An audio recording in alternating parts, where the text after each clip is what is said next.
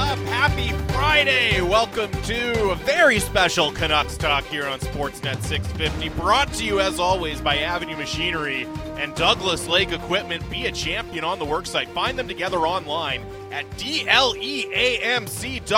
We are coming to you live from the mobile Kintec studio. Kintec Footwear and Orthotics, Canada's favorite orthotics provider, supported by over 2,500 five star Google reviews. Find your perfect fit at kintec.net. 650 650 is the Dunbar Lumber text line. Very special show today uh, for a couple of reasons. One, no Drance. My guy Randip Janda here with me. Of course, the uh, color voice of the Vancouver Canucks here on 650. Big jet setter, too. What- But we reeled you in. Yeah, you we know reeled you into Vancouver. Back I had to Vancouver. the I had the rare week of not flying anywhere, Yeah. so I thought I'd uh, swing by you know, Vegas, Rogers Field here, not New York, all over the place. I'm in town for the next couple of weeks. It's, Inter- it's good to be here with you. International jet setter, Randip Janda. yeah, you never know where I'm going to end up. I'm I'm the the male version of Carmen Sandiego. Absolutely, That's what I've always said about you. it's on my resume. Love a bright red hat. um, and uh, it's also special because we are uh, on an hour early. We are live out front of Nat Bailey Stadium, uh, where the Canadians are playing the Hillsboro Hops in a nooner today, coming up at one, uh, which of course you'll be able to hear right here on 650. So you know, I'm not gonna I'm not gonna say it's a beautiful summer day. It's kind of a vintage Vancouver January day right now. You know, maybe a little bit of a sprinkle in the forecast, but it should clear up uh, in time for first pitch. They're going ahead no matter what. no, I, I have some positive news on that front. As of right now, it's dry, As of right now, and it's dry. based on my looks at the forecast, yeah, first pitch will be it'll be dry at that point. I think too. it's supposed to be dry for the rest for the rest of the afternoon at least. So Yes. come on down, say hi. Uh, you know, bring a sweater, but uh, enjoy a nooner at the Nat. The Canadians taking on the Hillsboro Hops. Uh, Tyler Zickel will have the call here on 650 at one. Uh, and we will uh, chat with Canadians player at some point in the program. But Randip, it's a it's an extraordinarily exciting day today in the NHL. Just an, an incredibly exciting day. Wait, wait, wait, the parade is tomorrow. What are you talking about? Oh no no no no no! This is even more. This is much more exciting than that. The buyout window is Oh, open. wow. The buyout window is open. The first buyout window is open from now until June 30th. Everyone's favorite thing to talk about. It's on the table. It could happen at any moment now. The Canucks could buy out Oliver Ekman-Larsson. It's not theoretical. We're here. We're in the moment where it could happen. This is such an offer sheet conversation. It could happen, but will it happen? Will well, it that's happen? the question. Well, and the question is, what? well, I have two questions. We'll start with the Canucks one, right? Sure. Because the question, I mean, the questions are obviously, will they, and also should they, right? It's a two-part question, and my answer to will they, I think, is no. I would be very, very surprised. To me, there's basically two candidates, right? There's Oliver Ekman-Larsson and there's Conor Garland. Yeah. Those are the only two that make sense. Tyler Myers doesn't make sense. Brock Boeser, I don't think makes sense. It's Conor Garland or it's Oliver Ekman-Larsson. I would be shocked if they bite the bullet and buy out Oliver Ekman-Larsson. It could happen. I'd be very, very surprised just because it's such a commitment. There's so much dead money on your books for so long, even though it opens up a ton this year.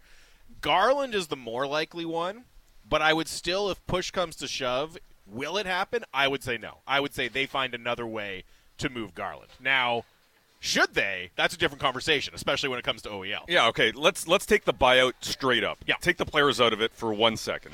Historically speaking, this team does not trend towards buyouts Nope. of this, you know, when you're talking about the OEL level of going into 2031 essentially you'd be paying, you know, have a cap hit. Eh, They don't do that. So, Mm-hmm. historically speaking, I believe I don't think it's going to happen. The other thing is if you take Patrik Allvin face value what he said at the postseason press conference, and I understand posturing could be a part of the conversation. You don't want to put, you know, all your cards on the table, but the team is essentially saying, yeah, it's not a part of the the plan. Patrik Allvin saying that. So let's with the players now, OEL, uh, that to me, that short term gain that you get, that's a lot of long term pain. That's a lot of long term pain that you're going to have to live with.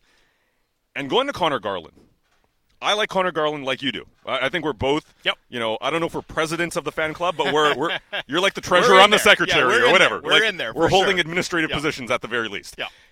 But there, in my opinion, there is value out there for a Conor Garland based on a couple of things: good player, and he's got term.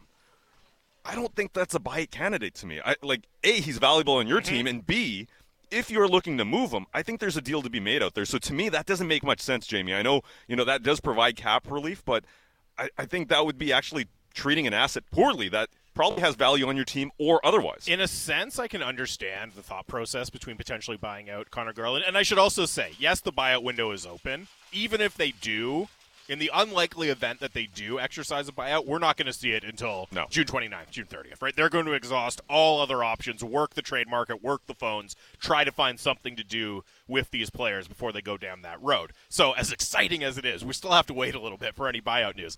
I can, in a sense, I can understand the desire to potentially buy out Conor Garland because it's over four millions in savings this year, and like we all know the situation they're in. We all know how much four million dollars could potentially help this team, right? To spend a third line center, center, to spend on the blue line. But with Conor Garland, it's one, as you said. I mean, he's still got three years left, so you're creating six years of dead cap charge, right, to buy him out. And I don't know if it's going to be. It's not going to be a home run deal. It's not going to be a deal that you look at and think, "Wow, they won that deal. That's an incredible deal for Conor Garland. They got a really good return back." But I have to believe there's some market for a player who's been as productive five on five as Conor Garland has for the last couple of years, right? Like I just I, I struggle to believe that there's not another way of solving that problem before you start to think about a buyout with Conor Garland. For sure, and I, I think you know you look at the player that he is. I just and understand when you're talking about Brock Boeser, you're talking to other players across the league that those cap hits are so high. You're saying, is it even a point in trading this player because you're going to have to do it at a loss? It's it, in certain ways it might be a Max Pacioretty type of deal for some teams where the the salary is so high that you're saying, hey, or just take it off of us. And and Brock Boeser's not in that conversation to me. I think it's better off to retain that player. But Conor Garland. Conor Garland, what he's been able to do in a limited role last year in a third line, basically, you know, very minimal power play t- uh, time, uh, power play too, but what, that's 30 seconds of a power play? He does have that value, and I look at it this way. On your own team, if you are getting a gritty face-off winning center, if you are doing that, you're going to need somebody that probably drives play. Conor Garland's that player. There's value on your own team. The profile that we heard from Rick Tocchet of what type of center they want, it's not a player that is carrying the puck a lot. It's a heavy forecheck. It's a player that's bringing the meat and potatoes game. That's game. winning faceoffs, right? That can help you kill penalties. Exactly. Not, a, not an offensive driver necessarily. So Conor Garland is gonna, if he's playing on this team next year, I think he's gonna be that driver on that third line, especially if you can pair him with a certain center that plays that style of game that is more north-south. However, if you're looking to move him, or if you're looking to have some cap relief, there's got to be some value there. There's got to be some ability to maybe you know fill a few holes that you have on your roster. And I start looking at defensemen across the league where maybe some veteran pieces. I, I know you brought up Jan Rutta that almost Uh-huh. made Drance faint yesterday. Yeah. I was stunned. He published his, uh, you know, what a perfect offseason looks like for the Canucks piece, and I did Control F for Jan Rutta. I didn't see any mention there. I was, I was crestfallen. I was like, "What happened? That's such a good idea." I thought. But All yeah, right. Okay. that was my suggestion. I That got my one, actually. All right, I all got right. one that is a little different. Very different level of player, at least quality of player. Sure. Um, different personality, you know, just style of play. Yep. The name I'm looking at, and I, there's a lot of eyes on Winnipeg right now. A lot of eyes on Winnipeg. What do they need? Let, let's not worry about what the Canucks are getting back, but what do the Winnipeg Jets need right now? Well, Winnipeg, what they want for sure is players that can help them win now, and players that, as Drance says, are trapped. Exactly. they are that have term that are not pending UFAs, It's looking to force their way out. players that can stay in Supermax Winnipeg is basically what we're looking at, right? Yes. Where you're you're not going anywhere, you can't leave. Yeah. Conor Garland is that player. He does not have any sort of trade clause. He's a player that has term. So if I'm Winnipeg and Blake Wheeler's probably out of town if he wants to go, he's mm-hmm. got a sweet deal when it comes to his trade clause. He can call the shot. Mark Scheifele has been hinting at wanting to leave for the last year. Pierre Luc Dubois has put on a for sale sign on his lawn. Oh yeah. Connor Hellebuyck is saying, yeah, if, if you want to rebuild, I'm not that guy. outta here. I'm I'm out of here. So Winnipeg needs those players. I look at Conor Garland on the wing as that player. Who's the player that you come back in return? Brendan Dillon, Ooh, local guy. local guy. I like I like Brendan Dillon. Good I'm a, player. I'm a Good fan of his player, uh, that player as well. He's a you know a cycle breaker. He's a physical defenseman. But I think there's a couple of things that he can fulfill in a Canucks lineup. One, and a lot of people are probably yelling at their radio right now saying, "Hey, he plays on the left side." Historically, though, he's been playing on both sides. Yeah. He's played alongside John Carlson, Erik Karlsson, Dmitry Orlov on either side of defense. This is a guy that we actually had him on Sportsnet 650 a couple years ago and asked him about playing the right hand side and has really no issues. So if you're looking for a player that can maybe play along alongside a, a Quinn Hughes who knows how to play alongside a super skilled offensive Mm-hmm. defenseman and knows their role. What was one of the biggest takeaways from the Luke Schenn experience? It's not about necessarily skill, it's about knowing your role. Mm-hmm. I look at that fit with Winnipeg as they need a player that has term. You need a defenseman that can be a stopgap for a year, maybe a little bit more if he you re-sign him. But he's on a $3.9 million salary for one more year. Yep. And you get cap relief if, if he walks away, and if you don't re-sign him, guess what? Yeah. You have an No open up cap. And you know, I, I I want to talk about it from Winnipeg's perspective, but just on Brendan Dillon and the point about you know left side versus right side. I love the versatility. I do think we're kind of stuck a little bit in the past in this city with like, oh, they have to get a right shot defenseman. I mean, they went out and traded for Filip Hronek, right? So I see two spots open in the top four, one for a lefty and one for a righty. Yeah. So if you're going out and getting a lefty, like they need, and in fact, I could almost argue the bigger priority for me is finding a really quality player to go alongside Filip Hronek, right? Because I know he he improved a lot defensively last year in Detroit, but you don't think of him necessarily as a shutdown defensive defenseman, right? He's an offensive guy. Yeah. So to me, we've seen Quinn Hughes can make it work with just about anyone, right? Like Luke Schenn's the most obvious example, but he was playing with Noah Juulsen last year, getting good results, right? We've seen this over and over with Quinn Hughes that you can kind of plug and play a stay-at-home type relatively cheap and get decent results with Quinn Hughes.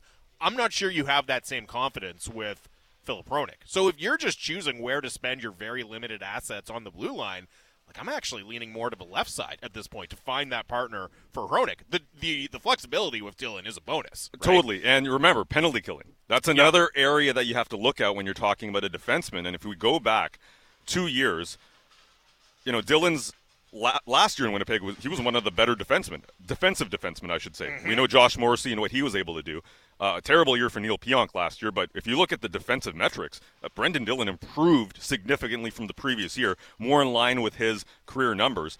The question you might be asking, though, is why would Winnipeg want to get rid of a leader, a veteran, a guy that actually is well liked in that room, in that market?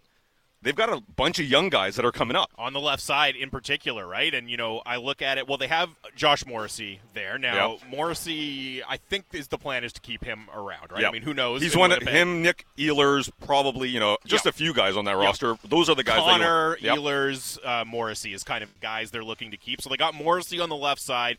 Nate Schmidt, we know, can play either side. He's got a couple more years left on his deal, has a modified no trade. You know, they have Logan Stanley, who's more of a bottom pairing type, but 25. He's an RFA on the left side. They've got Dylan Samberg, 24. He's an RFA on the left side. Who had a great side. year last year for the team. So they have younger options on the left side. And yeah, they might be interested in okay, we do we want to pay Brendan Dillon 3.9, maybe blocking some of our other younger players on that side, or do we want to parlay that into a player with a little bit of term? That's an interesting one. I hadn't thought of that name before. I would love to see Brendan Dillon uh, in his in his home market and the thing with Winnipeg is like every team should be calling Winnipeg right now because who knows what they're going to do. They're, They're- in such a tough spot right now. They're the most interesting team to watch this offseason, and there's the big four that I mentioned earlier on, right? Scheifele, Wheeler, you look at Pierre-Luc Dubois, and of course Connor Hella, but, but there's also other pieces, other players that you do wonder about their future. And, you know, D- Brendan Dillon to me is one of them that fits that profile. It's not necessarily how skilled is this individual, how can they move the puck, uh, can, can they fill that role that is needed on a roster, and I think he does. But even beyond him, Dylan DeMelo is another guy that I know you know certain people like a little bit more than I do. I I- you know he plays the right hand side. He's he's of the bigger variety, uh, but I would still, if I had to take a pick, I'd go Dillon instead. You know, six foot four, two twenty five, plays that heavy game.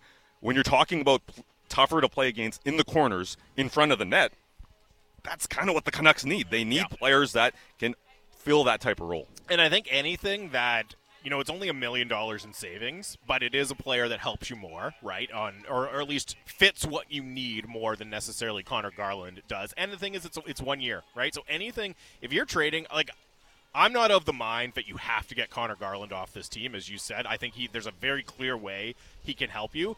But if you're doing it and you're not retaining and you're cutting two years off the commitment, that then I'm very open to the idea. Then it makes sense. That's so much different than oh, we're paying a team a third round pick to get off of Conor Garland, or we're buying out Conor Garland or anything like that, right? So at least there's that's productive. That's opening up cap flexibility uh, in the future. So I like it. I mean, it's no Jan Rutta trade. Uh, I thought on. that one was pretty good. Jan Rutta at two and a half for two years. Come on, Jamie. That is, uh, Hey, look, you know, Kyle Dubas and Jim Rutherford have been known to make a trade or two together. they have, they have. I'm just saying. I'm just saying. You know they've talked already. I'm sure they have. Yeah, and the Winnipeg Jets and the Canucks haven't really done that much business of late. No. So you're right. know. You you have that. Um, when you're comparing both of those options, I'm not really talking about Rutta. I'll be honest. But when it comes to when it comes to Dillon, I'm ignoring Jan Rutta. I'm kind of with Everyone, this one. nobody, nobody wants to to recognize how how prescient I'm being with this prediction. But when it comes to the Dillon comparison with other players, Yeah. right? Look at free agency. Look at left shot D that are going to be cheaper. Yeah. I'm looking at a Carson Soucy, but you're still going to have to give three, potentially Mm-hmm. Four years. Yeah. You're looking at even a Mikkola, who's a, a you know a big Yep. defenseman who played well in St. Louis to a certain degree. He was actually well liked in the Rangers organization for his limited time. But what are you going to have to do there? Probably looking at a, a two, three year deal, Mm-hmm. uh, and you're going to probably have to pay around two point seven to three million dollars for both of those guys.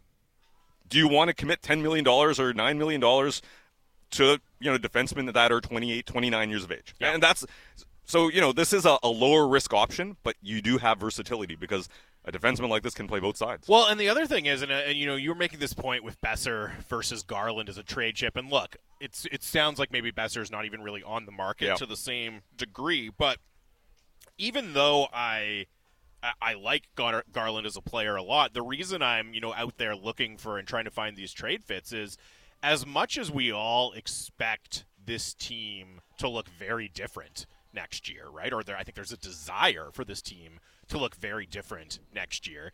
If you start to actually go through the roster and kind of power rank, you know, who's the most likely to move, who's the most likely to not be on this team next year, and you know, not counting like you know Jack Studnicka or something, right? Of like kind of key players, players who saw significant time. It's Conor Garland with a bullet at number one because every other player you can go through and like Brock Boeser rescinded his trade request. You know, OEL we know impossible to move. Tyler Myers has the the uh, the uh, signing bonus situation, which is extremely difficult, and no trade protection, which is extremely difficult to deal with. You know, is there an appetite for Anthony Beauvillier to, to trade him? We've talked about JT Miller ad nauseum. It's just outside of Conor Garland, I can't find the logical player to move, and it, has me wondering, like, if this management group is really serious about reshaping this roster, right, and adding all, so many of the things they've talked about, could we be in for some surprises, right? Like, are we too narrowly focused on, you know, Garland, Boeser, Myers, OEL? Are they going to almost have to think more outside of the box on this roster to to change things up a little bit? Because it's not easy to find those obvious other candidates to move here. No, and you know, you look at that third line role is is going to be something that I'm watching really closely because we talk about Conor Garland being, you know, so important to that 3rd Mm-hmm. line. But if keeping Garland means you have to spend less on the On third the line center. center, you know, is that worth keeping him? Yeah. So even though he's the play driver, if you are able to make a move like for Brendan Dillon or a Jan Rutta or whoever, fill in the fill in the blank, that million that you save, that million plus that you save, are you just getting a higher quality center via trade or most likely free agency? So to me, you're right. There's not many options there, and this is a, a tough situation for the Canucks. And listen, you do it yourself. You spend money in inefficient ways. You inherit a, a number of contracts that are not good contracts, and this is the conundrum that Patrik Allvin has. But you have to make tough decisions like that. So to me, I I look at you know that internal dialogue that the Canucks are having right now in Conor Garland. Yeah, he's really the only one with real value. And even that, I mean, value is like relative to everything else. For sure, You for know sure. what I mean? Yeah. Like, I think there are some teams that would give you something, but, you know, and as we start to talk about um, the buyout window opening up, right? And you hear some of the other names that are on that list of potential buyout candidates, like a, you know, a Kailer Yamamoto in Edmonton. And the one thing is, the, the thing that makes it potentially tough to move Garland is just there's so many other wingers who are going to be available one way or another. Yeah. Whether it's in a bargain trade, whether it's because they get bought out, whatever it is, like there's going to be a lot of those guys on the market, and that that's why I wonder, even if you like Garland as a team, how willing are you going to be to part with you know a genuine asset to get him? Fair enough, but it's all about leverage, right? Yeah. And certain teams don't necessarily have the same leverage, and that's why it links me back to Winnipeg, where you're in a situation you're kind of desperate. You have four players, maybe plus, that want to leave town or are going to leave town, and you still have to be somewhat competitive. So you're right, but that trade value. Poor Winnipeg. But you know, hey, listen, even even a team like Buffalo, right? Like they're on the uptick. Yeah, yeah. But getting players to sign in Buffalo long term still tough. It's kind of like Yeah. the Toronto Raptors. Like the reason that Yeah. they won the championship was Kawhi Leonard. But if Kawhi had his shot in free agency, as we saw, He's he not going there. He's not going He's there. not going there. So there will always be a certain level of desperation with some franchises I, compared to others. I do wonder though if a team like I think Winnipeg is in its own class, honestly, in the NHL. Like with a team like Buffalo, you're still in the states, which matters for a lot of American guys. For a Canadian, it's like, well, I'm, it may as well be Canada, Yeah. right? It's basically Yeah. it's Buffalo, it's on the border, it feels Canadian.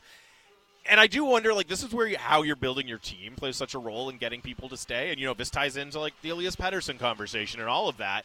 You know, if I'm a free agent, I'm looking. Okay, they have Tage Thompson, they have Rasmus Dahlin, Sure. they have like if I'm a, No, a winger or something, it's like that's pretty interesting. No, you know, I now go there even- and play with Tage Thompson. That sounds good. Even with Chicago, they're going to be terrible next year, but they have Connor Bedard for the next, uh, not officially, but they will have him for the next decade. That all of a sudden makes your life a lot simpler if you're a free agent to say, oh, I can play next to that guy. The Connor McDavid example, right? Yeah. Ottawa, if you go back to that, about three years ago, they were in that discussion with Winnipeg. Nobody wants to go Yep. there. They're on a lot of no trade lists. Brady Tkachuk changed that. You know, Yep. having now Jakob Chychrun has changed that. So you can get out of that. But the problem is, Winnipeg's kind of in that. They're kind of in I that. don't know if Winnipeg can get out of it. Like barring a McDavid or a Bedard, you know what I mean? I Yeah. don't know because they had a decent team But for a while. They had that core. They didn't have like a true top of the league superstar. But, they did this to themselves, though. They did. Patrik Laine wanted to stay there, and they actually sided with the leadership group, which who we now know is not exactly Yep. going to stay in, in Winnipeg for very long. They sided with the leadership group rather than Patrik Laine, and we know how that turned out. Yes, and then they got Dubois, and Dubois was like, actually, I don't want to be here either. My dad works for the HL team, but Sorry, guys. It's not that cool. Uh, Halls in Surrey says uh, Dillon plays like a younger Luke Schenn. Bieksa combo, just what we need. That's from Halls in Surrey. Uh, he's not even that much younger than Luke Schenn, Brendan Dillon. He's like a year younger or something. they're, they both have birthdays in November. So Dillon will be 33. Yeah, and, I And- think will Schenn be 34? 34. Yeah, so he's one year younger. He's one year younger. Uh, this one, uh, how about Boeser for Wheeler? Straight up, who says no? Well, Wheeler. I mean, Wheeler only has one year left on his deal. Now, the question would be, would he waive? But also, I don't know if that's the type of player that Canucks management is interested in bringing in at this point. Like Wheeler's effectiveness, his five on five play has dropped off a lot. I don't know if if that's what they're looking to add, especially at that ticket. It gets you off a year of Boeser. I understand that. I'm not sure I see a fit there from a Canucks. Straight up, though, who would you rather have on your team if you're trying to make the playoffs? Probably Blake Wheeler. You, really? I don't know. His Yeah, game has fallen off. You're right. It is- like five on five, off. and I know there's a lot of like It's fallen off. so concern much. with Brock Boeser, and he hasn't shown that 29 goal, you know, that skill that he had in his rookie year.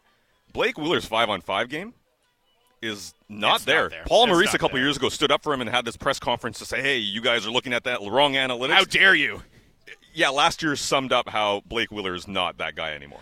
Uh, and this comes in as well. How about Logan Stanley for Nils Hoglander? Uh, Hoglander's an interesting one as a potential trade chip. You know, we heard a lot of positives about Hoglander from Tocchet, from Malvine towards the end of the year based on what he was doing in, a- in the AHL. Now, there could be an element there of Yeah. trying to pump him up in the public, right? So teams think that you value him a certain way, and then you can use him as a trade chip. I still want to see what Nils Hoglander can do playing for Rick Tocchet in the NHL, right? Because he's had such a a kind of tumultuous time in the NHL from mm-hmm. being thrown into the top six. You know, both Travis Green and Bruce Boudreau having issues with his defensive play, going down to the AHL. I'd like to see him get a stable shot in the NHL lineup. I also understand you know, he might be one of the most valuable trade chips you have if you're the Canucks. For me, I think Hoglander has more upside than Logan Stanley, and I'm not sure you can be sacrificing upside at this point if you're the Canucks with a player like Hoglander. I agree with that, and also I would say, you know, we're looking at situations that improve your cap. That would not. That's Yeah. essentially, you know, a it's play- true because you're going to have to pay Logan Stanley. Yeah. Exactly. And on top of that, I remember, you know, in one of the scrums last year, I asked Rick Tocchet about going to watch a game in Abbotsford and what he thought of Linus Karlsson, the guy that had scored 20 goals and the whole thing. He answered that in five seconds and then automatically switched to Nils Hoglander. Like he, I didn't even ask about Nils Hoglander. I think there's an enthusiasm for Nils Hoglander and the style he plays with the lack of north-south players that the Canucks have within this coaching staff to see what they can get out of this player. Yep. Uh, no doubt about it. All right, 650, 650. You can keep your texts coming in. It's a special Canucks Talk live at Nat Bailey Stadium for a nooner. They're facing the Hillsboro Hops at 1. Come on by. Say hi. Uh, more Canucks Talk coming up. Former Canucks coach Bruce Boudreau on the Halford and Brough show. Uh, we'll play a clip back from Boudreau. I want to talk a little bit about uh, some things going on in the Pacific Division as well and how it might be stacking up next year. Uh, and we'll do our Friday draft if we have time in the next segment. All that coming up. It is Canucks Talk here on Sportsnet 650.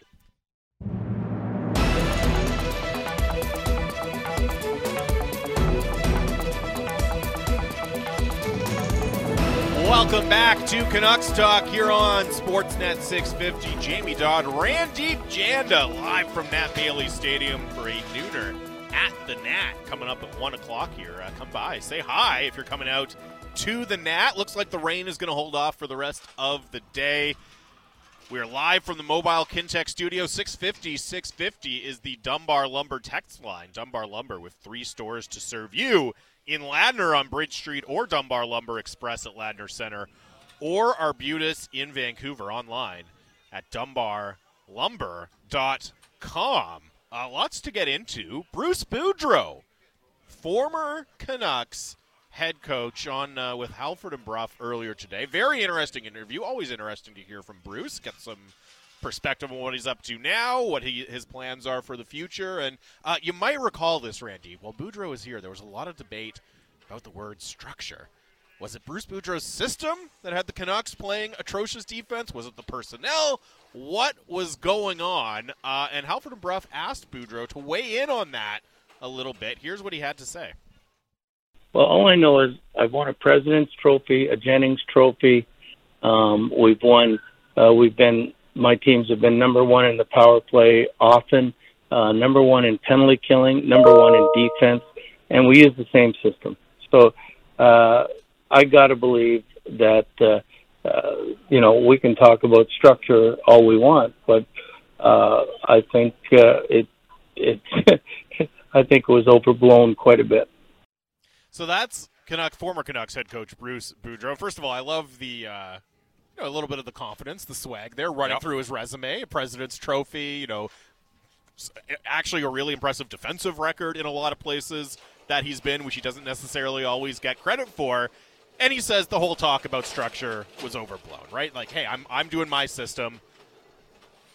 You know, you can kind of uh, read between the lines there and, and hear him saying that, you know, maybe it was more about the personnel I was given to work with than anything else. I, I find this whole debate really interesting because it's clearly not one or the other. Yeah. Like I think we can all look and see what what the Canucks were doing on the ice under Bruce Boudreau and know that whether it was the same structure, the same system he was using in previous stops, for whatever reason it wasn't clicking. Maybe it's this group of players it wasn't working with them, they weren't understanding it. Whatever it was, it wasn't working. It was not producing acceptable results on the ice. But I think you can also acknowledge that and clearly look at the defensive personnel. And I mean defensive personnel in terms of the blue line, but also the defensive ability of the forwards and the penalty kill. And the personnel is far, far from blameless here also. So we all we have this debate, we've had this debate a lot, and I, I you know, I respect Bruce Boudreau weighing in, but I think this is clearly an instance where it's a little bit of both here, right? It, two things can be true at the same time. Well, if you look at Bruce's resume, he goes through some of it, but from 2007 to 2017, he only missed the playoffs once mm-hmm. when he was coaching. So, yes, that is there one of the highest winning percentages amongst NHL coaches in the history of the game. So, yes, it has worked in other other places. But one thing I look back with this chapter of Canucks history now over, and that's kind of what this interview also signaled was all right, you can talk about it now. It, it's mm-hmm. it's closed the book on that aspect of the Bruce Boudreau era in Vancouver. Is that the team, the hire in, in the first place to me was one that was a short term fix. It was. Yep. And it got what it wanted in terms of getting back into the playoff picture. Anyways, they didn't make the playoffs, but they were in that picture for that season. That's that was the intention of that hire.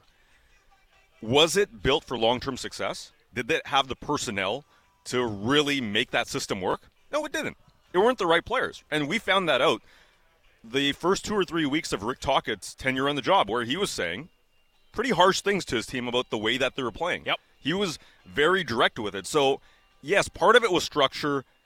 Part of it was Bruce Boudreau not being able to make those changes on the PK, not being able to to get his players to commit to better defense, which Tocchet did in spurts, did in uh, moments. If you look at some of those statistics down you know, obviously goaltending helped with that and getting saves, but there was improvement in the way that they played, 100% protected the middle of the ice. Bruce wasn't able to do that, but the personnel is a problem with Rick Tocchet as well. Yeah. So I look at those comments and I say, in the end, it's a results based game. You know, the Canucks waited too long to make that move, and it was bad PR from that perspective, but the results are the results. Yep. But was that a hire that was a long term hire? I don't think it was from day one. The way I would look at it, I mean, Bruce Boudreau himself acknowledged that sure. early in his tenure, right? Yeah. Like, I don't, I don't last very long in these. In these Bruce, jobs. there it is. Bruce, there he goes. He yeah, mentioned it himself. He did, but the uh, the way I would look at it is Tocchet clearly raised the floor in terms of defensive results, right? In a way that Bruce Boudreau wasn't able to do.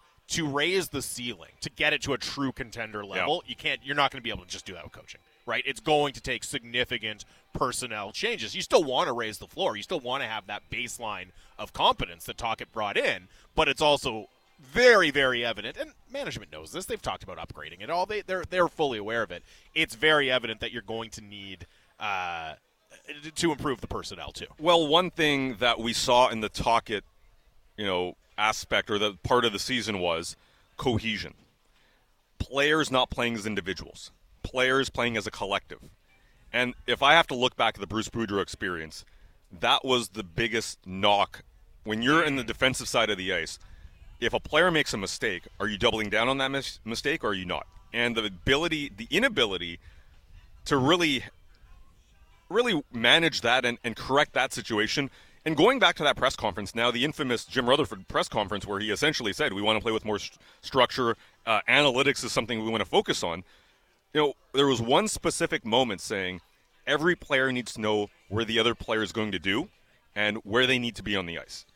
That was a a, an, a challenge issued, really. Mm. And they came back the following season, and that was not the case. With Tocchet now, you do see that structure, and that's not only him. That's you know Sergei Gonchar. That's obviously Adam Foote. As a collective, they're able to make those changes. So we can say Thatcher Demko had a big role in that, him coming back and getting great saves, uh, was a part of the experience, guys. But there was a you know an individual style of game being played with Bruce Boudreau that was eventually corrected to a certain degree, anyways. Yeah, to a certain degree, for sure. Uh, this text comes in 650, 650. Uh, Boudreau's rattling off awards like I rattle off what variety of drinks I've had on a night a night out. Just running down. One shot of tequila, two vodka crans. I got a couple beers in there, you know it's like when you're going over your receipt the next day in the morning. Like, Long, oh, Long Island iced tea. Uh, it is Canucks talk. not here. on mine. on Sportsnet 650. Uh, you keep getting your text at 650, 650. Um, as we, uh, you know, continue to look ahead to the offseason and then going into next season, there's a couple of things, a couple of I- interesting stories or news items about other Pacific Division teams, which caught my eye this week, and especially today that uh, you know because a big part of the Canucks push is going to be the relative strength of the Pacific Division, and one of them was there's a great story up in the Athletic right now uh, from a trio of writers about the dysfunction behind the scenes with Calgary and Daryl Sutter, right? And we've heard a little bit about this publicly, but it goes more in depth about how some of the players were feeling and just how bad it was and how dysfunctional it was. That's one thing. And so it gets me wondering, you know, we're all counting on a coaching change that has already been made to really help the Canucks. How much can just improving the atmosphere in Calgary get them back up to, you know, legitimate playoff contention. That's one thing. The other thing is Elliotte Friedman today on 32 Thoughts saying that the LA Kings are very, very interested in Pierre Luc Dubois. Now, doesn't mean he's going to go there, right? But the way Friedman's talking, it's they are potentially a leading candidate to trade for Pierre Luc Dubois. And I look at that. If LA is going Kopitar, Dubois, Phillip Danault down the middle, that is a, a very, very solid base for a team that's already a 100 plus point team right now. And all of a sudden, you look at the Pacific, and for, for all the talk that it's, you know, oh, it's a weak division going into last year, you've got the defending Stanley Cup champs. You've got the team that gave them the most trouble in the Edmonton Oilers. They had four 100 point teams already, the only division to do that Yeah. last year after the Kraken hit 100 points. You've got Calgary that could rebound. You've got the Canucks that are trying to push forward. The only non entities for the next year at least are Anaheim and San Jose. And all of a sudden, you know, if Dubois ends up with the Kings, if Calgary really was being held back that much by Daryl Sutter, like we could be looking at one of the stronger divisions in the league here in a hurry, Randy. Yeah, and when you start looking at LA, this is a scary part. You mentioned Dubois. How about if they get a quality goaltender, right? How about if they get a mm-hmm. situation where they've got a lot of assets that they can include in a Pierre Luc Dubois deal? They can be a you know a team that maybe doesn't require a uh, you know a Connor Hellebuyck, but can you do a Varlamov in free agency? Like if they go there, that's a That's that's a quality goaltender. They've got some low hanging fruit because their goal, their goaltending was awful, right? So For sure. they just get like average goaltending, that's a big deal for LA. For sure. So they're going to be a team that, yeah, I think not only now, but the future. Let- Let's just say the Pierre Luc Dubois thing does not work out. Okay. It doesn't happen. Are they not a long term player for uh, Auston Matthews? I, I look at that. LA. Ooh. Anze Kopitar, and that salary is going to come off the books at some point. He's going to retire at some point. He's not going to play forever. Does that coincide with Auston Matthews hitting free agency? And I know there's, you know, people are pretty optimistic in Toronto, but if there's one dark horse that I'm looking at for Auston Matthews long term, to me that's the LA Kings because That's that an interesting one. it's a U.S. market. He was born in California, San Ramon, California. It's the West Coast. It's obviously being a franchise player in a huge market and a team that is ready to compete right now. So Dubois helps them. But the scary thing could be that if they play this long game and they hold on to some prospects, maybe they end up, you know, parting with some prospects for another player, maybe a goaltender. They could play the long Wow. game really strong here. You know, the thing with LA is you're right because you're right about the Kopitar deal. It's his last year of his deal. He's making 10 million. Now, could he play beyond that? Probably, but at a drastically reduced salary. You would think. Third line center. Third line center, and hey, that's a good position to be in. If you've got relatively cheap Anze Kopitar as your third line center, they're going to try to replace that salary and that spot in the lineup. And just at some point, I look at LA like they're going to cash their chips in. Oh, Right? yeah. They've spent a long time collecting prospects. They've done a little bit of it. You know, they, they go trade for Kevin Fiala, uh, Gavrikov. They they make the cap dump. They've done it a little bit, but I think there's like one hyper aggressive. We're going at we're doing our Matthew Tkachuk, right? Yeah. Or we're doing our Mark Stone. We're doing something at that level. Dubois, I think, is an interesting name. I'm not surprised that they're extremely heavy on him. The Auston Matthews one is interesting. I'll throw out another couple of names. One that the Canucks fans will not like to hear, but I would say Sebastian Aho. What about Elias Pettersson? Like, if there's any. If there's any hint that Elias Pettersson doesn't want to sign an extension, if you're LA and you're looking for that top of the lineup center, Yeah. right, a guy who you know, in in in, Aho's case, it could be does Carolina want to pay term and money what it's going to cost to keep him? In Pettersson's case, who knows? But like those are the calls I'm making if I'm LA with with the prospects they have, the future cap flexibility of Kopitar's money coming off the books. Like this is their time to go for it, to be aggressive, to push all in. It's funny that you mentioned oh, Elias Pettersson is. I'm sure people are going to have nightmares uh, because of that. They're probably having I'm just nightmares. throwing out- look, They're probably having nightmares I of the, if I your was- Jan Rutta mentioned from yesterday, but now And I'm not saying this is happening or anything. But I'm just saying if I was like take a step back, pretend you're not from Vancouver and you're just looking around the league and Sure. you're making a list course. of big name guys that LA could be interested in, he'd be on your list. situations That's all I'm saying. situations you're watching. That's all I'm saying. And yeah, that that one obviously, I think if you're a team like LA, you're looking at a couple of big names. Uh, the Sebastian Aho one I find really interesting because who's the GM that put in an offer sheet for him? It was Marc Bergevin, where is he now? he's in LA. That's an interesting one. Yeah, so there is a connection to you know liking the player, and really Sebastian Aho has Marc Bergevin to thank Yeah. because he's the one that provided that deal that essentially gave him another payday.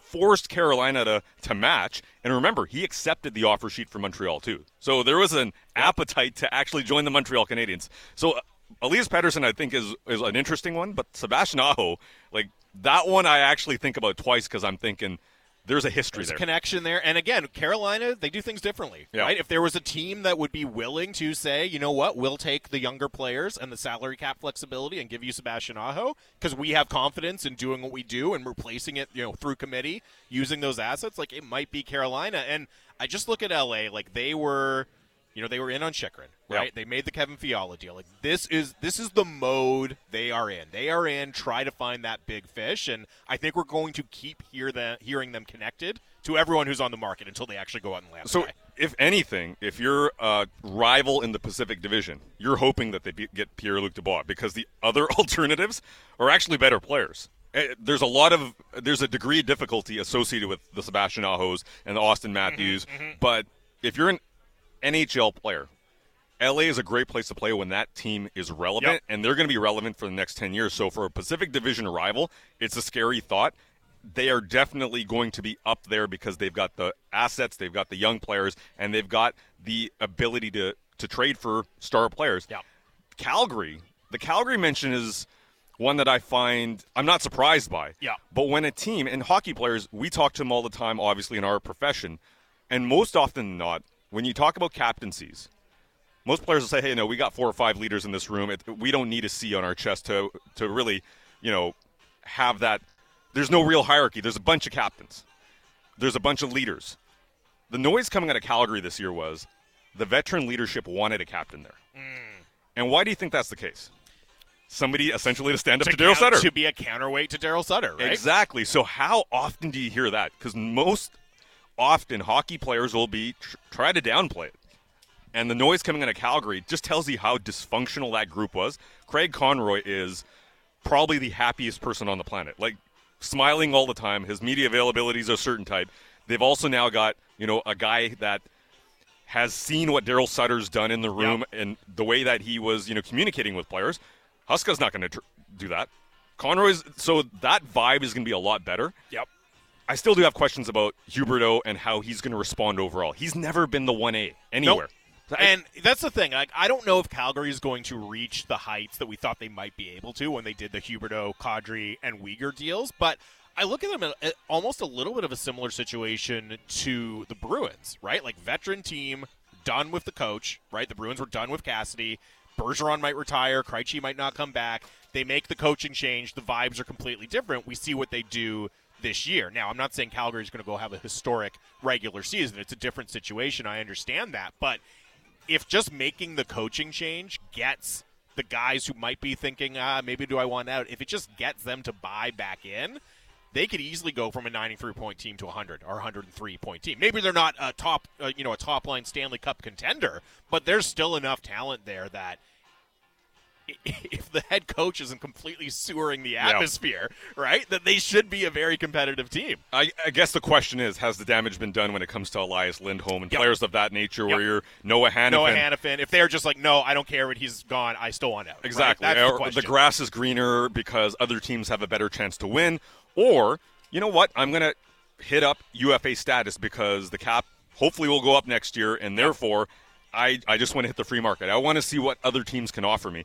And you're right. That is a team that could fluctuate a lot, though, because they could be in that conversation of up there with the Winnipeg, sorry, the uh, the Edmontons and the the Vegases of the world, Seattle, Vancouver. Name that that group that you mentioned outside of the two California teams that are not going to be in it.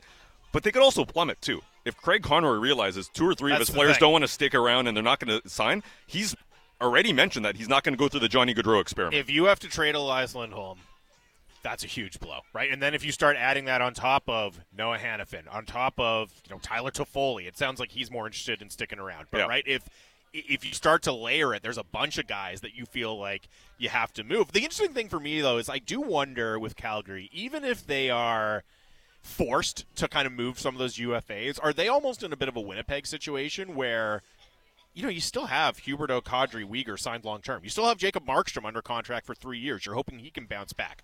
Like, do you feel almost like you have to, instead of trading Noah Hanifin for futures, get players back so you can still be competitive. Like even if they trade those guys, I wonder how much they're going to target pieces that can help them right now. Part of this discussion is like when you when you break from the previous regime completely, mm-hmm. there's a thought of okay, you set your course. You you do what you want to do. The fact that both hires were done internally tells me there's going to maybe be a continuation of what they started, right? You would think so normally. For sure, right? Craig Conroy was a part of those negotiations. He's been a part of the messaging in the past with Brad Treliving. He learned from Brad Treliving. So I would actually think that they're going to do the Winnipeg. They're going to reload. They're going to try to move those players, and if they move them in hockey deals and the Matthew Tkachuk situation, whatever you want to call it, is that a good thing for them? Is debatable because you talk about Jacob Markstrom. Yes, he's on a three-year deal. You want him to to rebound back, but Wolf is you got Dustin Wolf there. He's, he's the star of the future. So, mm-hmm. are you undercutting yourself to a certain degree? Um, and is that the right thing to do? So, I think they're going to go in that direction. I think they're going to try to reload and they're going to try to if players want to leave, that's fine. We're going to get quality players with term coming back the other way. But in this division, you mentioned it. Edmonton is going to be a problem. Yep. Vegas, we know what going they're going to be a problem. They're going to be a problem. Seattle has proven a lot of people wrong this year, where they're saying, "All right, you don't have that one star, doesn't matter." But yep. Matty Beniers is going to be that star in the next couple years. He's that type of player. He's going to get better. That's going to be a tough division, and if you're just kind of mediocre or slightly above average, it's a tough division to be in. That's honestly a, a you know a conversation the Canucks are going to be in potentially as well. If you mm-hmm. You know you have to be a to be a C plus B level team in this division or a B minus level team. It's a very, very difficult spot to be in because there's some heavyweights in this division. And it, it wouldn't surprise me at all if five playoff teams are coming out of the Pacific, right? Like you mentioned Seattle, and you know, uh, could I see a little bit of regression from Seattle? Maybe, but they also have the pieces to improve if they want, or they have the cap space to go out and improve and add some pieces if they're interested in doing that. And I have to think, you know, Ron Francis, yes, he's been very patient, but you also you get to the second round of the playoffs, you know, you establish that interest and that hype in the city like I think they want to they, they want to keep pushing. I'm sure, right? So they're looking for ways to improve, and you just start to add it up. You know, compared to the Central in particular, right? As we just focus on the Western Conference, I think the the Pacific is going to be significantly stronger than the Central Division. When you talk about Winnipeg, who knows what they're doing? Nashville, yeah. maybe taking a step back. St. Louis, kind of in chaos a little bit, right? Like Arizona and Chicago are complete jokes. Yeah, they're they're borderline AHL teams. They're borderline point. AHL teams. Um, this text comes in uh, trade OEL and Demko to Edmonton for Jack Campbell plus. I don't think I see that one happening. Yeah, no. Don't, don't think I see that one happening. I like Silovs, but come on now. No Demko deals. Can we can we put like a moratorium on Thatcher Demko deals? Yeah, the Demko. I think we are we're not allowed to talk about a Thatcher Demko deal until, like, unless Elias Pettersson is no longer here. You know what I mean? Because that's the scenario where sure. you start to think about it. Then but you it, have to reload. Until that yeah. happens, it's like mm, they're they're keeping Demko. Maybe like last year of his contract, something like that. If Silovs has really you know continued his uh, his uh, uh, trajectory, maybe then we can start to think about it. But uh, yeah, until then, it's not happening. Okay, I, I don't even believe in that deal because I think when you have a top five goaltender in the league that is making still value money, you don't consider that deal. However, in a summer where Connor Hellebuyck is available, you really want to be in that conversation when everybody is is everybody's lining up for that guy, whether it's New hmm. Jersey, whether it's potentially Buffalo, whether it's potentially LA. There's even rumblings that maybe Carter Hart would be out there where, you know, I know he didn't have in the last couple years have been up and down, but this year was better than his previous year. And if you're looking at younger goalies, like there is going to be a lot of goalies on the market. So I don't even agree agree with the Thatcher Demko trade proposals. Like moratorium, I don't want to see them. Uh, but especially this year, guys. There's going to be actually like Varlamov, a free agent, right? You've got yep. guys Tristan that Jarry, Tristan Jarry. Like there's a glut of guys. Um, so even in a in a normal year, you know, having a Vezina level guy in Connor Hellebuyck available, yeah, that's teams are going to be chasing after him. It's Canucks talk here on Sportsnet 650. We're live at Nat Bailey Stadium. Uh, Canadians Josh Kasevich, second round pick out of Oregon last year, now with the C's. He will join us next ahead of their game against the Hillsboro Hops. It is Canucks Talk here on Sportsnet 650.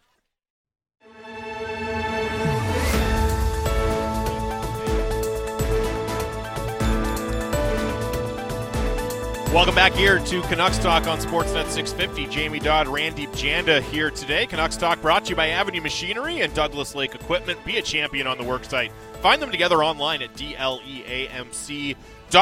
We are here live at Nat Bailey Stadium where the Canadians are going to take on the Hillsboro Hops coming up at 1 o'clock. Tyler Zickel will have uh, the call for you at 1 o'clock. And we are very pleased now to be joined by uh, shortstop for the Canadians, Josh Kasevich. Josh, thanks for doing this, man. How are you? Of course, I'm doing great. Happy to be here. Yeah, it's uh, it's a pleasure to get to chat with you today, and uh, you know things have been going pretty well for the Canadians as a whole recently. I know the the loss last night, but uh, before that, on a little bit of a roll. What's been going well for you guys right now?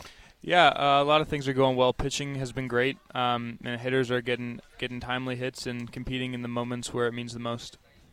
And when you look at you know what's going on with this team, and I think first year in Vancouver, um, you know what's been that vibe so far this season for you on a personal level, where just coming to a new town, uh, maybe getting used to this weather a little bit as a California guy. mm-hmm. Yeah, it's been unbelievable. Uh, the weather's not too crazy. I went to school in Oregon, yep. so very similar to that. But I don't think there's a better minor league town to be in. Um, blessed every day that I'm here, and, and just lucky.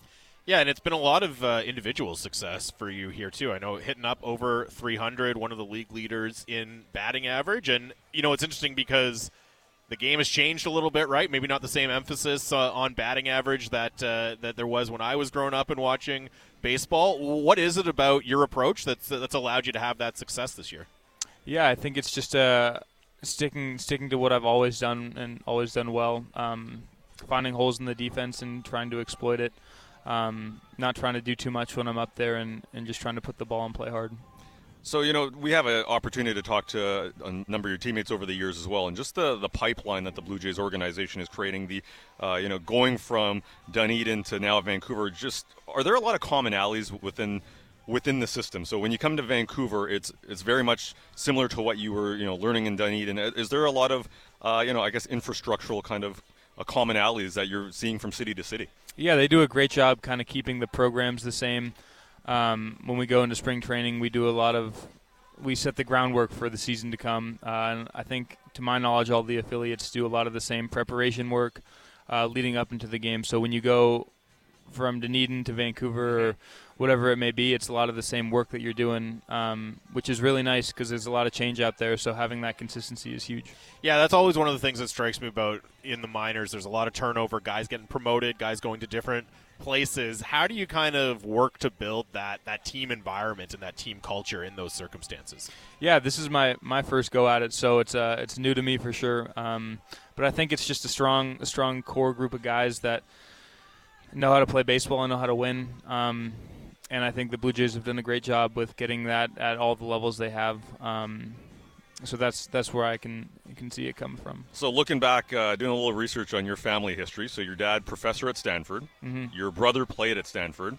You went to Oregon, right? I did. Pac-12 rivalry in the house. Was it pretty fierce, or you guys? How did that play out? Uh, yeah, it, he didn't he didn't play at Stanford. He he just went there as a Got student. Um, okay. but I mean, every time they play each other, we like to give each other a little back and forth. My dad, I, I don't really know where he stands. He's just proud of his sons. Um, but being a professor there gives him a little bit more of an edge for, for the Cardinal. But there's definitely some back and forth going on when, when they would go up head to head. So I mean, your dad's a, a professor at Stanford. I'm guessing you, you you think the game at a high level. I'm going to go out on a limb here and say.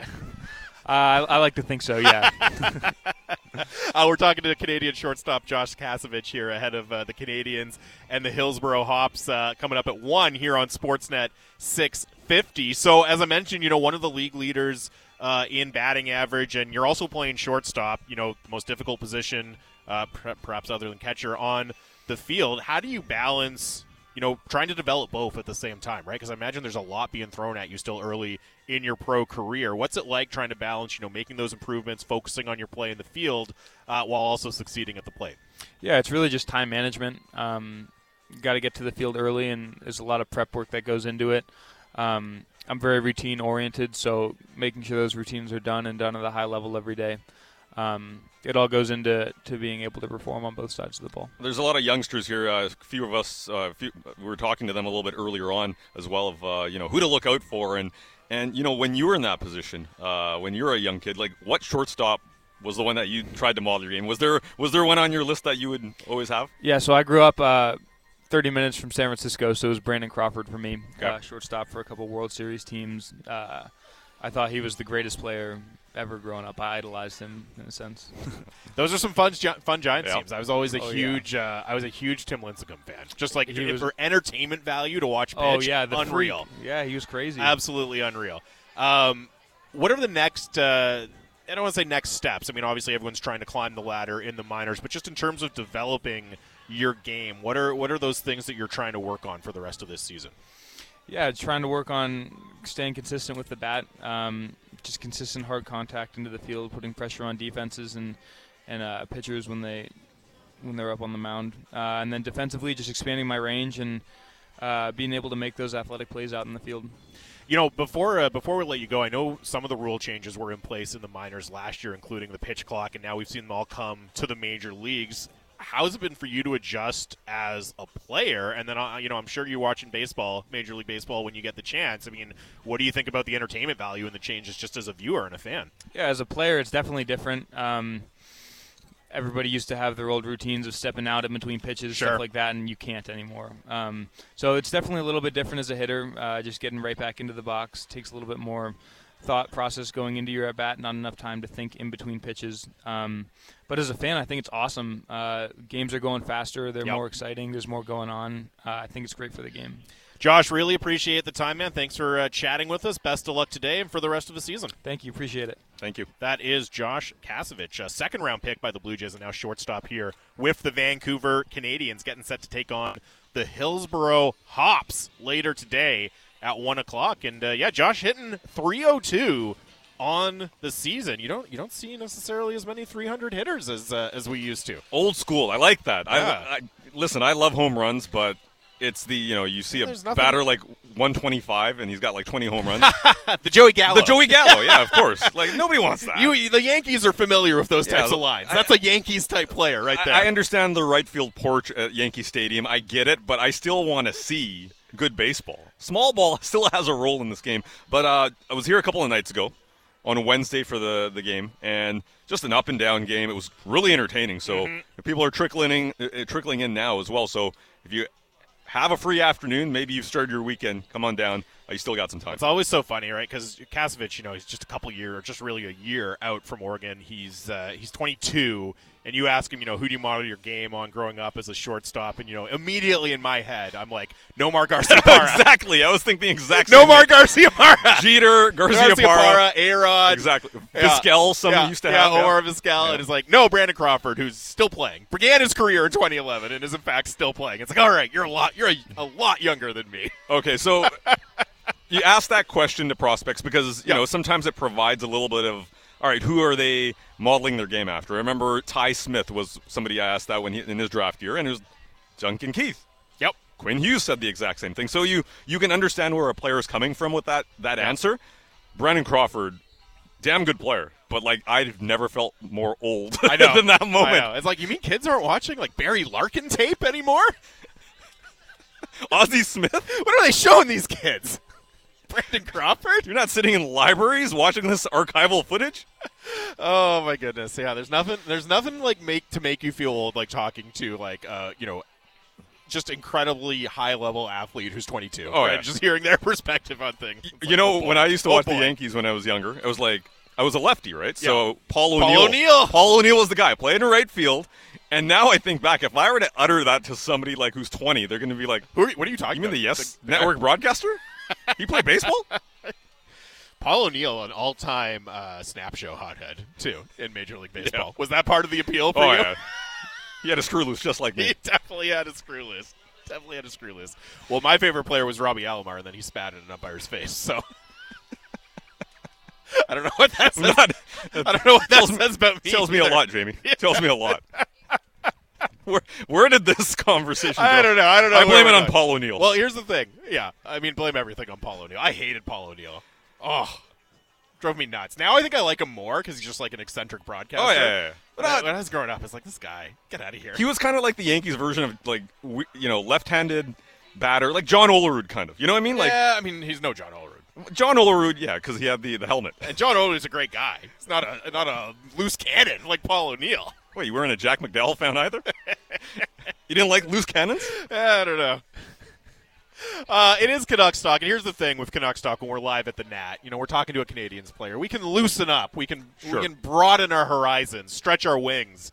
We're gonna uh, talk cricket now. here. Yeah, we're gonna go right into cricket, right into cricket, as uh, producer Dom shakes his head in disgust. No, but there is a lot going on uh, around the world uh, of sports this weekend, and you know, uh, the Canadian men's national team has a big game coming up against the United States in the uh, CONCACAF Nations League final, and it's interesting to kind of take stock of where the Canadian men's team is, where CONCACAF is as a whole, though, also. Because on the one hand, I feel like we have this real claim to, hey, we could be the best team in CONCACAF. We Yeah. could be the best team in our confederation.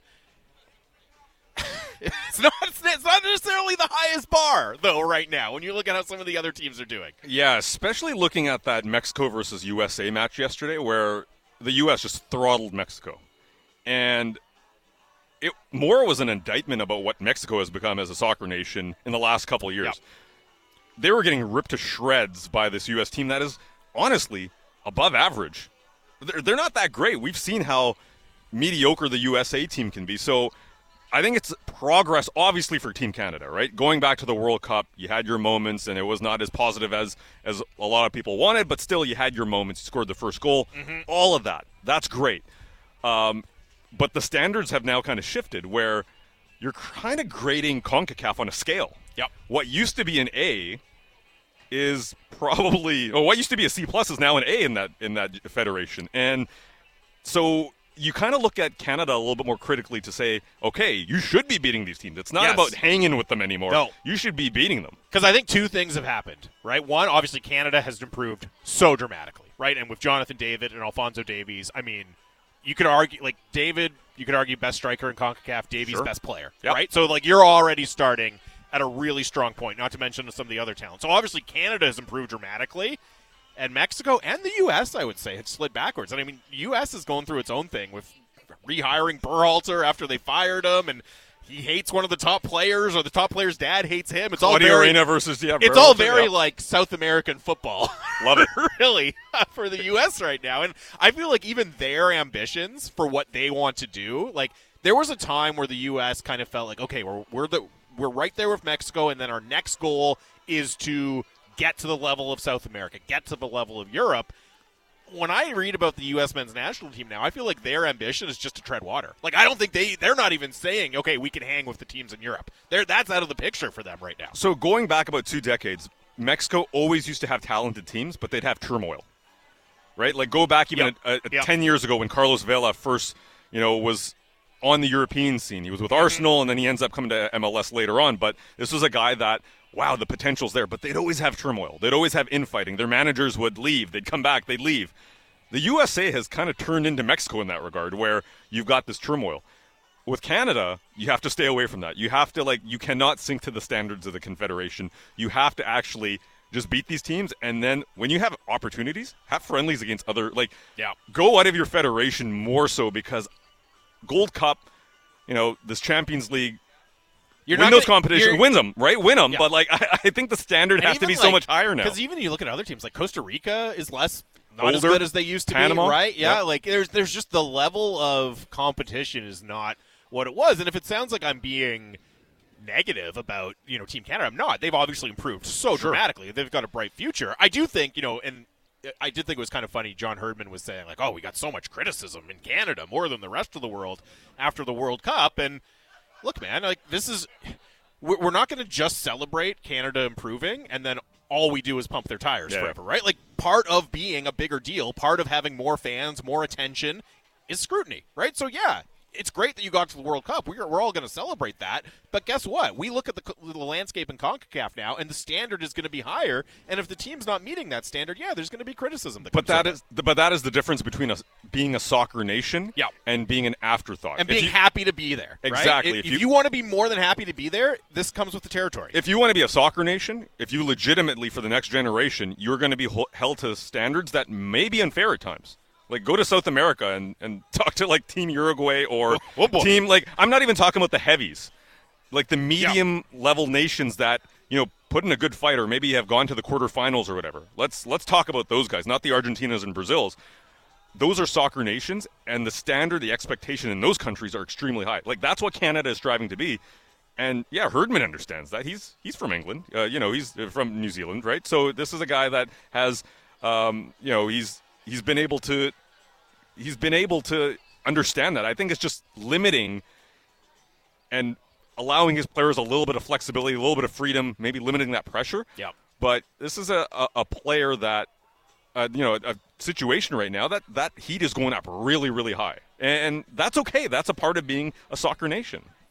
Uh, it's Canucks Talk here on Sportsnet 650. We're live at Nat Bailey. Uh, Chris Peters is going to join us at 12:30 just to do some NHL draft talk. Uh, before that, we do it every Friday. Typically, it's me, Drance, and Dimitri, but uh, we mix it up. We make sure we get it done every Friday. We'll bring producer Dom into it here. We like to do our draft, a draft of something, usually something stupid, to be perfectly honest, or something silly. Uh, the last time I was here, it was with Bick, and we drafted vacation destinations in BC. And mm. Bick made one of the worst draft picks of all time, taking Nanaimo in that draft, yeah. which was just truly baffling. It's like the Bruno Caboclo pick or something like that. Nanaimo's two years two away years from away me. Two, years, two away. years away. Shouts to our Nanaimo listeners, though. Come yeah, on. no, no, no, no. But it just as a vacation destination, I'm not sure about it's that. Not one. it. So you're already ahead of the game. So I did that once. You're not gonna. You're not going to. I went to Nanaimo once. on vacation. I was like, I, it was kind of like when I. No, I've been to Nanaimo more than once, but it was specifically for a vacation. I was just like, I wanted to get away from the mainland, so I was like, all right, Nanaimo it is. What did you do? I stayed at the Coast Hotel and s- literally stayed at the hotel, did not get out of the hotel. you know that that's right on the marina. what And I were was- you thinking? I just wanted. I worked in news at the time. All I needed a de-stress situation. All right. Decompress. I needed to go off on a ferry somewhere, and Nanaimo was the spot. All right. So what we're gonna do today? That's a is- wild story. It was. I went to Nanaimo to sit in a hotel. No, you, like you go and eat and whatever, but like it was just like I wanted to avoid people. Working in news does that to you, right? I mean, there is something to be said. I like. I remember. So right at the beginning of COVID, I had uh, a friend. Their mom flew out from Ontario to visit them, and they, at that point, you had to do a two-week quarantine, and she did it at a hotel downtown. It's like, you know what? That sounds pretty nice, actually. I was like, I can kind of see that. I don't know. sometimes you just. Nice two weeks in a views. hotel room by myself. Yeah. Here's the slogan for Nanaimo tourism: when you just want to be by yourself. hotel. Stay in the hotel. All right, so we did vacation destinations around BC. We're going to keep it local today. All right. We're going to do summer activities in the lower mainland. Vancouver area, lower mainland, whatever. I don't want to get technical. Summer activities in the lower mainland. That's what we're drafting. We'll do three rounds, snake draft style. Uh, you're the guest. So All I'll let you go first. I'm There's a, gonna- there's a, there, by the way, there's a correct first overall pick, so I hope you make it. Oh. Okay, see, I don't, I don't go by conventional rules, Jamie. okay. I feel like all of Randy's picks will involve a patio. Uh, you're not that wrong. Um, I know that the city of Vancouver is now allowing more of this, Okay. but I've been doing it for a long time. Drinking in parks. Okay. That All right, was that is my number one overall pick. All right. all right. It was on my board. I'm not gonna lie. It was on know, my board. I know it was. But it's dr- fun, and now it's legal. it, apparently it's legal, which is even better. so I don't have to worry about things. But hey, yeah, like you're going to a park, just nice little walk, hanging out, sitting on a bench. I don't care Doesn't what it matter. is. You get you bring a couple beers. Maybe you you order some takeout or something. You have a little meal in the park with your friends. Why I not? agree. It's great. That's Maybe you order a pizza at the the house across the street and it gets delivered there. But when the guy comes out of the car, you flag him down. I might have done that once or twice in my life. Oh my gosh, red deep, red deep. Just this is like Confession Friday up in Yeah. here.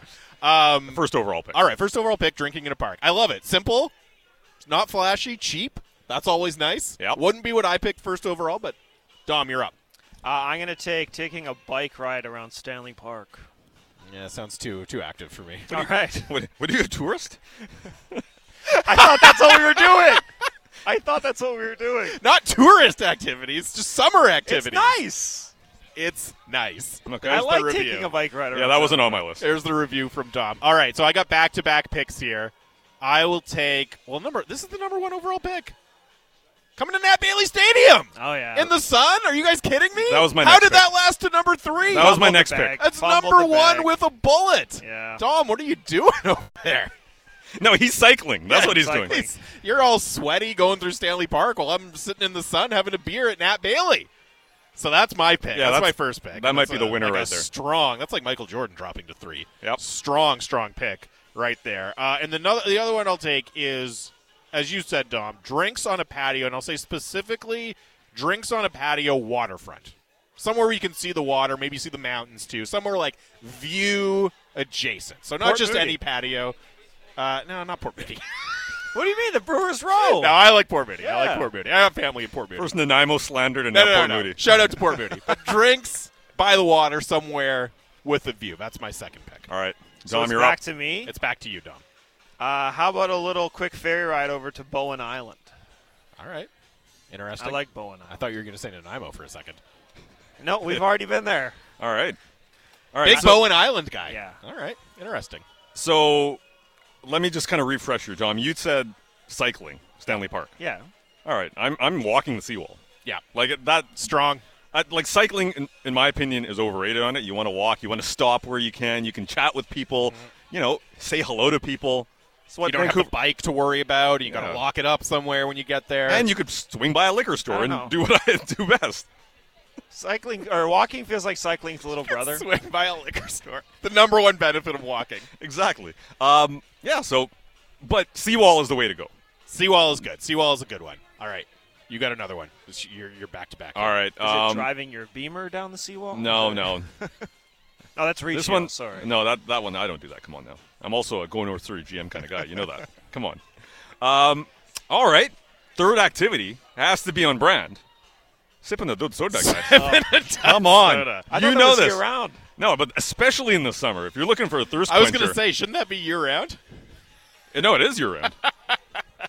As I sport my Dud Soda As crew you neck. spoke your, your very nice Dud gear. All right, Dom, you got one more. Uh, give me what's it called? I always forget. Deep Cove in the summer. Do you Doing what? Uh, everything. Going up Quarry Rock, having Everything. a Honey's donut, Okay, Dom's list visiting reminds. Deep Cove. Your list is literally something that like Dom went Daily to like, Hive tri- wrote. Dom went to like TripAdvisor. I like these places. Your list is what like Rob Williams put together for Daily Hiver, right? Shout out to Rob. Uh, Rob, the summer activity guy. I like Um, all right, my uh, my final pick here. I've already got two extraordinarily strong picks. I'm going to go. Uh, this is a little off the board.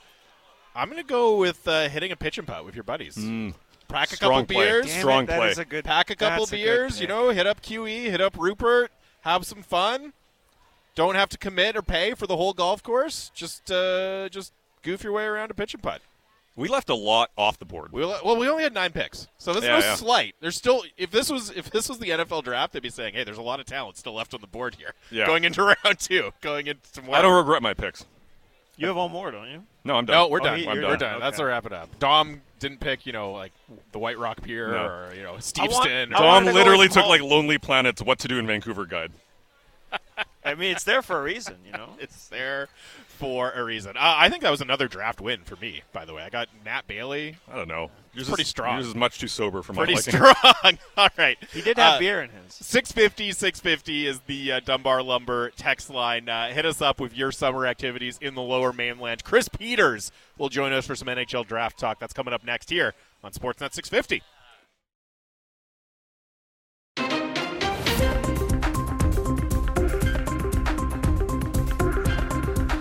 Welcome back to Canucks Talk here on Sportsnet 650. Jamie Dodd, Randip Janda. We're live from the mobile Kintec studio here at Nat Bailey. 650 650 is the Dunbar Lumber text line. Dunbar Lumber with three stores to serve you in Ladner on Bridge Street or Dunbar Lumber Express at Ladner Center or Arbutus in Vancouver online at dunbarlumber.com. Chris Peters of FloHockey is going to join us to chat NHL draft here momentarily.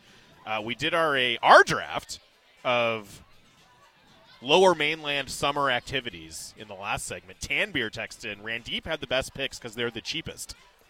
So I don't. Tanbeer maybe is telling us that uh, his bankroll didn't do so well in the playoffs or something. I don't know. He's looking for those budget activities right now. Okay, their budget because there's physical activity, there's a lot of walking, but my, you know, alcohol ain't cheap. so what you're not, what you're not, Well, no, but you're supplying your own though, which is cheaper than buying fair it enough. somewhere. Fair enough. Uh, yeah, and- but it's not like I make it at home. it's, you got to buy it from somewhere. you want to get real budget. Uh, Tambir, sa- uh, Tambir says uh, barbecue in your own backyard. Aim a, little, aim a little higher, though, bud. Uh, like you're not going to do it Like, every get out of the house. Yeah, but sometimes that's overrated. I don't mind. I got a barbecue. Sometimes That- that's A overrated. bar- summer barbecue is is an elite elite thing. I mean, a I will buddy's say, barbecue or like This coming from the guy who went to Nanaimo to stay at a hotel on his own. if we were doing overrated, pre-COVID. under- if we I wanted, I wanted to quarantine from people pre-COVID. All right. if we were doing overrated, underrated, and the topic was staying at home, I would definitely pull an underrated there. It is oh, underrated. Oh, totally. Staying at home is pretty sweet. Yeah, and you, Jamie, as a dad, I'm not a dad, but as you, you as a dad can Yeah. appreciate just wanting to get away from civilization every now and then. There's nothing nothing wrong with just being alone at home for a little bit. Can't go wrong with that. Uh, 650 650 is the Dunbar Lumber text line. Uh, do we have Chris on the line?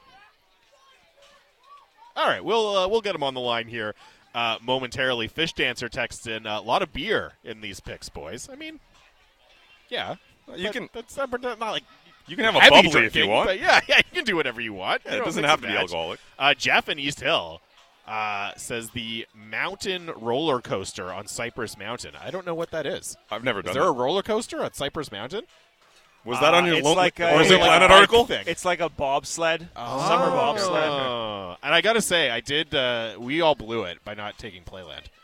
Playland should have been my It's last pick. overrated. No, But here's I a- love Playland. Okay, no, no, You're Playland's a, completely wrong. it's a quality amusement um, experience. That's right. In case they're sponsors. That's what they say. but on top of that, I used to work there. So as a, like I spent seven years there working there. So to me, it's I can't go back. I've been back like once. Oh, I love. I'm a huge Playland guy. Uh, all right, enough of that for now. Though we will turn our attention to the NHL draft, uh, where our guest from FloHockey, doing a fantastic job covering NHL prospects, Chris Peters joins us. Chris, thanks as always for doing this. How are you? I'm doing great, guys. Uh, thanks for having me. Appreciate being with you. Yeah, no, it's our pleasure. We are uh, we're less than two weeks out from the NHL draft now, and you know, obviously the Canucks currently, at least, sitting in pick number eleven, and. You know, I, I'm not going to ask you to uh, try to divine what the Canucks are thinking they're going to do, but as you kind of look at how the draft board could be shaping up in that top 10 leading into the Canucks at 11, which would the play? Who would be the the kind of prime targets from your perspective be for the Canucks at eleven? Oh boy, I mean, yeah, there's so many there's so many variables at play, you know, which makes it really hard to kind of determine who's going to be left. I mean, I think you know the things that we have to kind of determine in order to see who's going to be left when the Canucks pick are, you know, when does the first defenseman go off the board and when does Matvey Michkov go off the board because that really shakes everything up within the top, you know, five to seven picks. And so when you have when, when you get that those things figured out, you know, you kind of have an idea. But you know, I think there's going to be a lot of intriguing options there. You know, I think guys like you know, you look at Matthew Wood is somewhat local. You know, the guy that played out west and and now is at UConn, uh, a big scoring winger. You know, I think there's a lot of talk about him potentially going higher than expected. Um, you know, that's that's a range where you can get bigger, stronger, and then also have some really good scoring ability. I think he's going to be in, in that range. Gabe Perreault, who was the top scorer at the national team development program, um, and set the record, beating Auston Matthews' scoring record by 15 points in a single season uh, with 132 points this year. You know, highly intelligent player that that is a, an outstanding playmaker. Doesn't have the size that that a Wood has, and, and probably a, a better skater, though he's not uh, a high end skater by any means. So, you know, they've got that. Um, you know, I think there's a chance you could see maybe Nate Danielson, one of the top center prospects for this draft uh, from the Brandon Wheat Kings, good two way option. Um, I think he's he's one of those guys that really could sneak into that top ten there, but might still be available uh, if the right team uh, decides to go a different direction. So, you know, I think that there's there's going to be some options in the center position, at the defense position as well. You know, I think guys like Axel Sandin Pellikka and Tom Willander, you know, among defensemen could potentially be there. Um, and, and that gives you some real good uh, opportunity to, to shore up the blue line as well. So there's a lot of different things that you can kind of play with uh, in that range. I think it's a good spot to be in because a lot of decisions get made for you, and you just take the next best guy off your board. Uh, but yeah, I mean, no no shortage of options. That's that's for sure. And I wanted to ask you specifically about Gabe Perreault, the winger you mentioned from the uh, the U.S. national under 18 team. And you know, we've talked a lot about Zach Benson here, obviously relatively local. You know, WHL prospect. His what he did in the dub this year. I feel like we haven't heard as much about Gabe Perreault. And you know, as you said, breaking uh, breaking a record for for that team, and a, a, lot of similarities in terms of his playmaking ability and his skill. what's the ultimate upside there with Gabe Perreault, and is it is it is it enough that a team in the top, you know, ten or eleven or twelve is is going to uh, make that pick despite the questions about his size? Yeah, you know, I think interestingly enough, you know, he, he's one of those players that has more physical development to go. You know, like he he's still pretty. You know, he looks pretty young, and he you know I think he hasn't really filled out yet in terms of his his strength and everything. And so that gives you a little bit like there's room for him to improve in those areas. But the thing that makes him so special is, you know, when, I think in terms of guys that think the game at an offensive level, I think there's Connor Bedard, Matvey Michkov, and then I'd put Gabe Perreault in that group. I think he's one of the smartest players in this draft. He's incredibly creative. He sees a lot before it happens. You know, I think he's a great, great, has great anticipation. Um, you know, makes good reads. He played with Will Smith and Ryan Leonard this year, and, and Will next year at Boston College, and probably at the World Juniors and things like that. And those guys just knew where each other was going to be. And I think that some of the plays that Gabe made throughout the year really showcased that there's a there's a real offensive, um, you know, kind of I guess. Uh, what am I trying to say? I think he's got a real offensive acumen in terms of you know just the way he thinks the game, and so I think that's a reason that he's risen steadily throughout the year. It's not just because of the points; it's because of what those points say about what how how he executed. And um, yeah, so I mean, he's he's an intriguing option. I think he's going to get physically stronger. I think going the college route is definitely the the way for him to go because he does need more time to physically develop.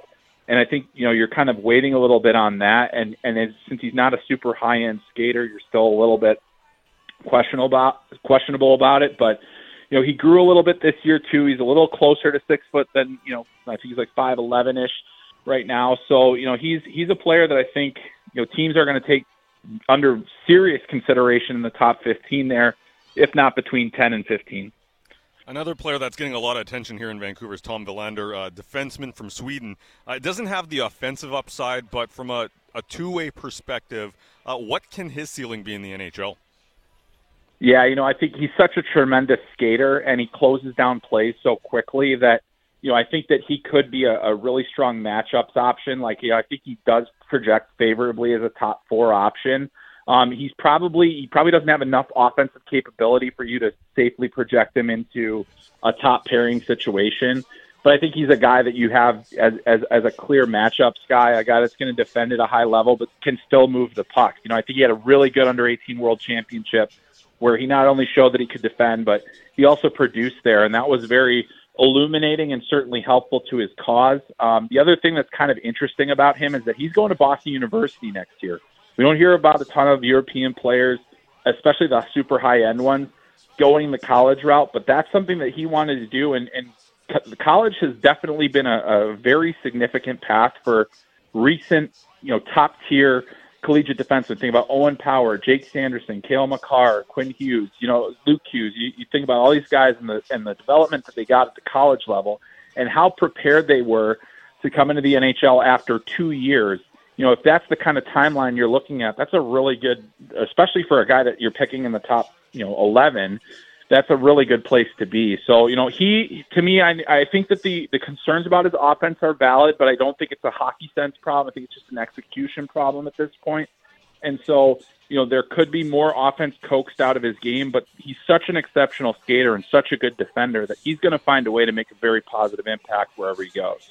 Well, you mentioned that switch to the NCAA next year. Like from a team perspective, does that you know make it more appealing to them to say, okay, he's going to switch to the North American style, and therefore maybe even shoot up the rankings a little bit because he's going to make that transition a little bit earlier? Well, I think it certainly gives you a little more confidence because it also it also gives you a little more contact. He's a little closer. You're able to work with them a little more closely. You know, the colleges have been very accepting of allowing you know the NHL staff to to work with those players, to meet with those players pretty regularly. And so you've got a lot more, you know, physical contact with the player and, and also talking about, you know, just kind of being able to track them easier. the other thing too that I think college hockey provides is so you know he played most of mo- all of this year at the U20 level in Sweden. Going to college hockey is a pretty significant jump, um, and, and so it's kind of that nice go between between North American pro hockey and where he was playing in Sweden. You know, could he have he, he could have easily played more games professionally this year if he didn't want to go on the college route. So he would have been able to play, you know, in, at the SHL level or possibly at the Allsvenskan. But now you get him in the North American style. You also get him into a place where he's going to get more weight training. He's going to get more on ice practice. He's going to get all these different things that are going to help him improve. You know that that aren't necessarily afforded to the young players as they make that step into the professional ranks in Europe. So there's really good developmental benefits for both. But I think for for college hockey, it's kind of the nice hybrid of all and the best of all worlds because to be playing against older players, playing on the smaller ice surfaces, and then also, you know, still having probably playing a pretty substantial role with significant minutes, more significant than he would probably get at the professional level. So there's a lot of uh, benefits to that. To, to making that decision, I and any any European player that does make that decision to kind of go outside of their comfort zone and try something like that, I mean, you really do have to respect the maturity and the decision process of that as well.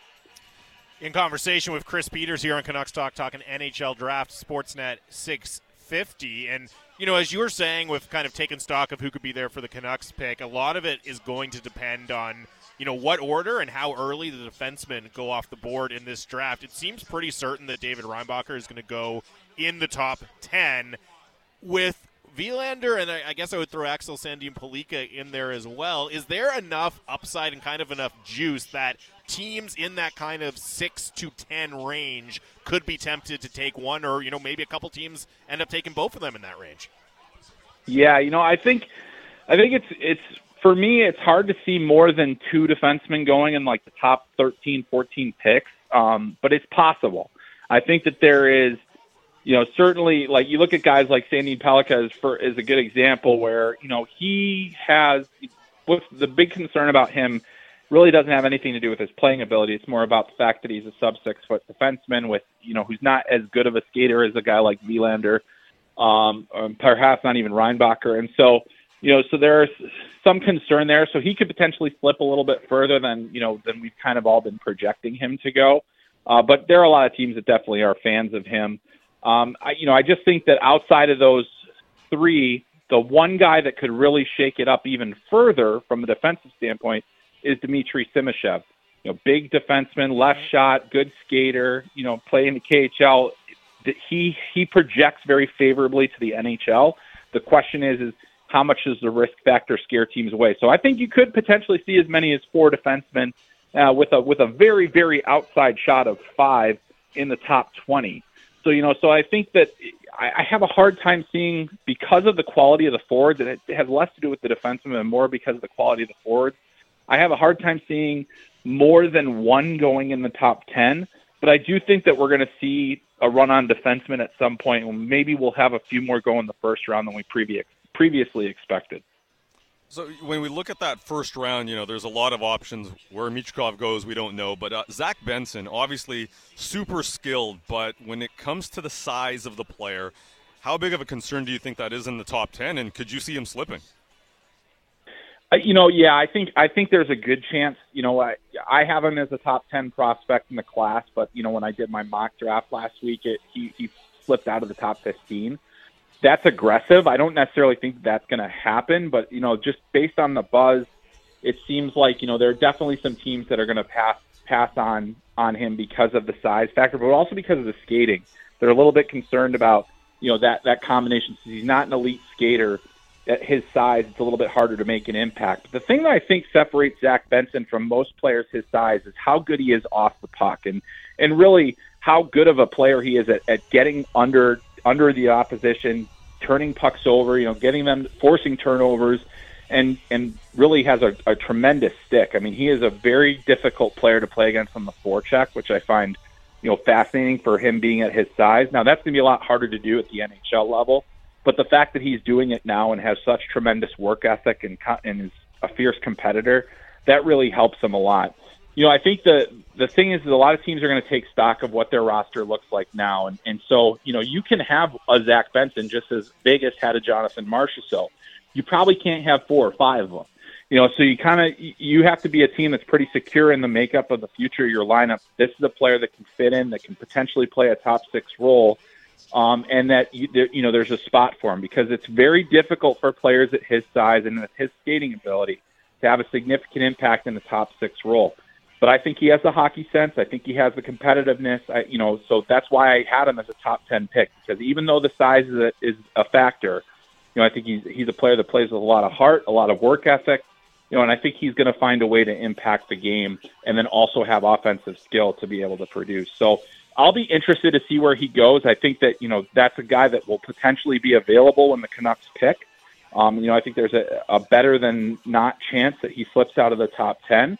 Uh, but where you know how far he ends up slipping is, is going to be really interesting because I, I think there's there's got to be a few teams out there that really think that that you know have the belief in him because of the uh, the reasons that I mentioned.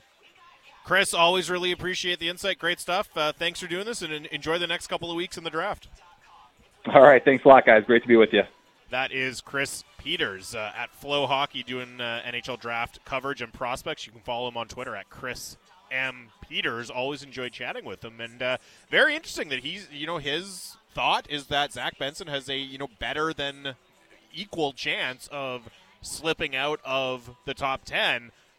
I would love to see the Canucks take Zach Benson. I, you know, we heard the report from yep. Rick Dhaliwal that they took him to dinner, they, that they're very high on him.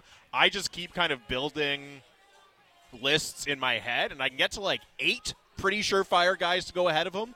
It's that ninth and tenth spot that I'm not sure. I, I, I wonder if he's going to actually get to where the Canucks are. But I love to hear it. I love to hear it that he might be there. Yeah, and Chris, as we know, covers prospects as good as anybody out there, and he's got him at, and he, he admitted it was a tad aggressive, but he's got him at 17 going to Detroit, which is is pretty significant, right? Because I, I'd be very surprised if he falls that much. I, I, you know, based on some of the discussions, and you know how the hockey world works. Yeah smaller guys, even though they might play a slightly bigger game than they do, they, you know, hockey thought is still pretty conventional when it comes to if I have an option between a mm-hmm. six foot one guy versus a guy that's listed at what five eight, five nine, five ten, I'm going to go for the six foot one or two guy.